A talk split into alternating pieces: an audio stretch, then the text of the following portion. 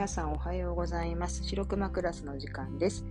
今日はですね、地味で地道なことを続ける意味ということについてお話ししたいと思います。えー、以前の配信で、熊姉がね、あの3ヶ月間腰痛を患って非常に辛い思いをしたと。そしてあの初めて理学療法のトレーニングをあの取り入れて、だいぶね、状態が良くなってきたよっていう話をしたと思うんですけれども、えー、今日はですね、熊姉がその理学療法のトレーニングによって何を学んだかっていうそのことについてあのお話しします。でお恥ずかしながらですね、熊根は医療職者でありながら、そのリハビリということをですね、甘く見ていましたね。こんなにも、あの、影響が大きいと思っていなかったんですね。なので、あの、自分がいざその、本当に腰を痛めたことによって、えー、理学療法の素晴らしさということをね、もう、あの、学ぶことができて、あの、良かったなと思っています。うん、まあ実際あの、ね、入院中の患者様だけじゃなくて外来通院される患者様を見ていて、あの、リハビリをね、することのその大切さっていうのは分かっていたし知っていたって思ってたんですけど、あの、体感レベルでね、こういざ自分がなってみて、そしてやってみてわかるこの理解っていうのは、あの、ありますね、やはりね。うん。まあ、熊根の場合は病気というか、やはり、あの、まあ、症状ですよね。その痛みだ、腰痛っていうね、筋肉の損傷だったので、またちょっとね、レベルが全然違うので、あの、軽い症状なんですよね。病気の人にしたら、あの、全然軽いですけど、それでもやっぱり、あの、リハビリをするということがですね、体にいかに大きな影響を与えているのかということをあの実感したという体験でしたね。で、あのタイトルにもあるように、そのリハビリって本当に地味だし、地道なことの連続なんですよね。で、あの、よくこうネットとか SNS とかそのまあ YouTube とかでね、配信されている、あの、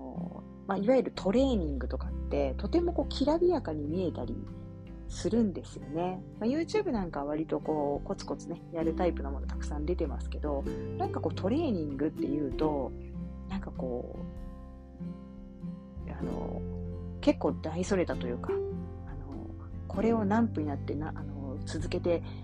っていう感じで結構こうつなんていうんですかねあの満載やること満載なイメージあるかもしれないんですけど、あの体を鍛えるっていうことは、私もなんかこう派手になんか考えてたんですよね。こう、ジムに例えば登録するとか、一生懸命鍛えて、あの、一日何時間みたいな。でも、実際その、トレーニングしていくということはですね、最初、熊姉の場合、あまりにその腰が痛くって、あの、動かすってことも怖いっていう状況だったんですよね。なので、何ができるって、その、動かさないで、ひねったりね、例えばしないで、使えるところを使って、あの、やるトレーニングから始まるんですよね。そうすると、やれる時間っていうのも、あの、3セット、何かこう、一つの、その、ストレッチならストレッチを3セットしてくださいってとこから始まるんですよ。1日の空いた時間に、ま3セットやりましょう。寝る前にじゃあやりましょうかとか、お風呂上がりにやりましょうみたいな形で自分で決めて、本当に3回なら3回、3クールやって終わりみたいな感じなんですよ。今のトレーニングと言っていいんでしょうかっていうレベルなんですよ。でもそれを毎日1週間続けた時にですね、ふと気づいたら、あのー、腰をね、曲げても痛くなくなってき、痛みの程度がね、こう引いてるっていうのを感じたり、自分がこう、仕事してね、立ってる姿勢を取った時に腰の負担がね、明らかに違うなって、そういう実感があった時にですね、あれ？たった本当に1分もな、もしかしたらしてないかもしれない、それをトレーニングとも言えなかったようなことがですね、こう続けていくことによってあの少しずつこう筋肉がそれを覚えてというかその鍛えられていって体が変わるんだなっていうのを感じたんですよ。うん、なのでね、なんか、とても大きな衝撃だったんですよね。あの、1日何回10セットとかってこう激しいトレーニングじゃないんだけど、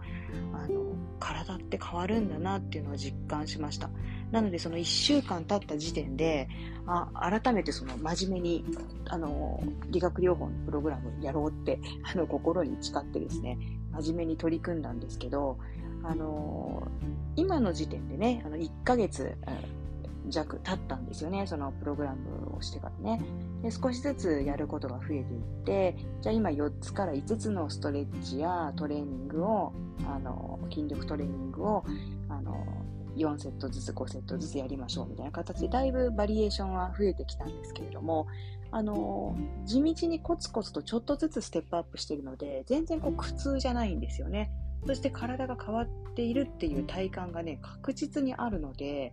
あのとても楽しんでやってますしあの本当にねあの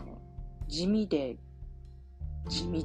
にひたすらやっているっていうことなんですけどあの以前、え、ー、と、お話しした、あの、not to do の話ですね。何をしないかっていう話、えー、なんですけど、あのつまりその、何をこう取り入れていくかってことも大事なんですけども、こう、余計なことをしないで、あの、本当に必要なことをコツコツとやるっていうことの大事さっていうのをやはりリハビリから学びましたね。で、あの、ダレン・ハーディさんっていう方が書いているあの福利効果の生活習慣についてあの本を書いている方がいるんですけど、あのその方が書いた本ですねこう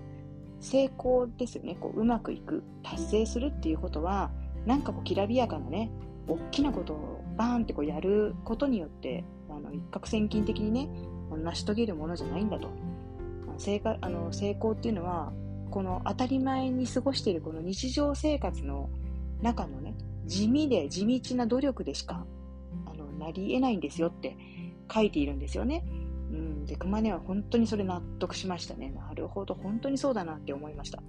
あのスーパースターの人たちもですね、こう華やかな世界だけがこう画面からは見えますけれども、その裏でですね、毎日毎日本当にこうトレーニングして地道にこう努力されていて体調管理していてたくさんのエラー失敗ミスをしてきているわけですよね。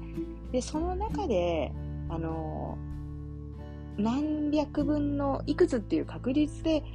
あのうまくいっているというか成功している。っていう。でもその失敗したところっていうのはニュースにならないので見えないんですよね、うん、でも実際にはその地道な努力でしか、努力とね、訓練でしか、達成っていうのはないんだ、成功っていうのはないんだっていうのは本当にその通り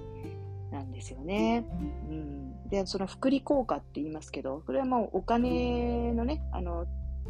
によく使われますよね、福利って。でも、その生活面においても、普段の自分のこう生活パターンですよね。思考パターン、えー、何を選択するかっていうことに対するこうパターンとか、まあ、そういったことの、あの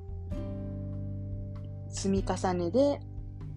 先々の自分のあの達成が決まっていくとそういうことですよね。で、あのー、リハビリっていうのはまさにその福利ですよね。えー、体を、あの良い状態にコンディションに整えていくために、何がポンって1個薬飲んだからって良くなるわけじゃないし、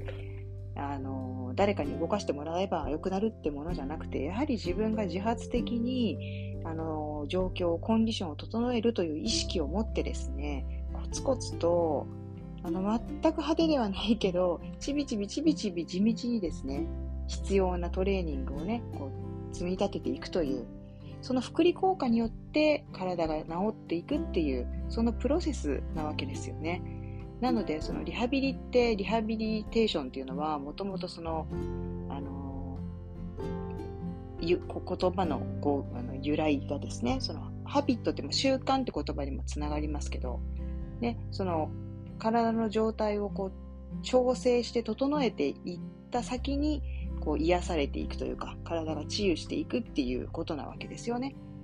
なので、あのー、まさにこの福利効果のことをあの表しているんだなって思いますよね。なんかあのー、こんなにね、地味だと思ってませんでした、トレーニングっていうものがね。やっぱりこうできないこと、体が自由に動かないってなった時、初めて本当にだ何ができるのか、何やったらやっていいのか今。なんか余計なこと、負荷をね、かけてないかってことを、こう、いろんなことそぎ落としてみる、あの、大きなね、チャンスだったんだな、いい機会だったんだなって、あの、改めて思いますね。まあ、あの、体をね、治すことだけじゃなくて、何かあの、まあ、ビジネスでも、こう、プロジェクトをね、立ち上げて何かことを進めていくっていう時に、一気にゴールにはね、いかないわけですよね。当たり前ですけど。あのトライアンドエラーを繰り返しながら、あの表には見えない努力、下準備、根回しがですね、行われていて、えー、1個やっては失敗して、練り直して構成し直してみたいな形でですね本当に地道な一歩がですね続いていくということで先々の達成があるんだということをあの改めて考えさせられる機会でしたね。はい、というわけでですね今日はこのリハビリからクマネーがね学んだことについて、えー、お話ししてみました。えー、おかげさまでですね、えーと腰側腰を痛めてから、えー、もう3か4ヶ月近くあの経とうとしていますけれども、あの本当に日々良くなってきていて、あの安心しています。はい、なんとリハビリの、ね、トレーナーさんたちが本当によくしてくれているのもありますし、あの周りの方の理解もあの本当に温かくね、あの受け入れてくださって、えー、まあ、そして熊根自身もコツコツとね、あの努力するっていうことによって今の状態があるなと思っています。はい。ではですね、またこの福利効果に関してはですね、あの生活習慣ということで、あの改めてもうちょっとね、詳しく別の角度からもですね、えお話しする機会が今後あると思いますけれども、またあのそういった配信もお楽しみにされていてください。はい。では、あの今日はこの辺で終わりたいと思います。また次の時間にお会いしましょう。さようなら。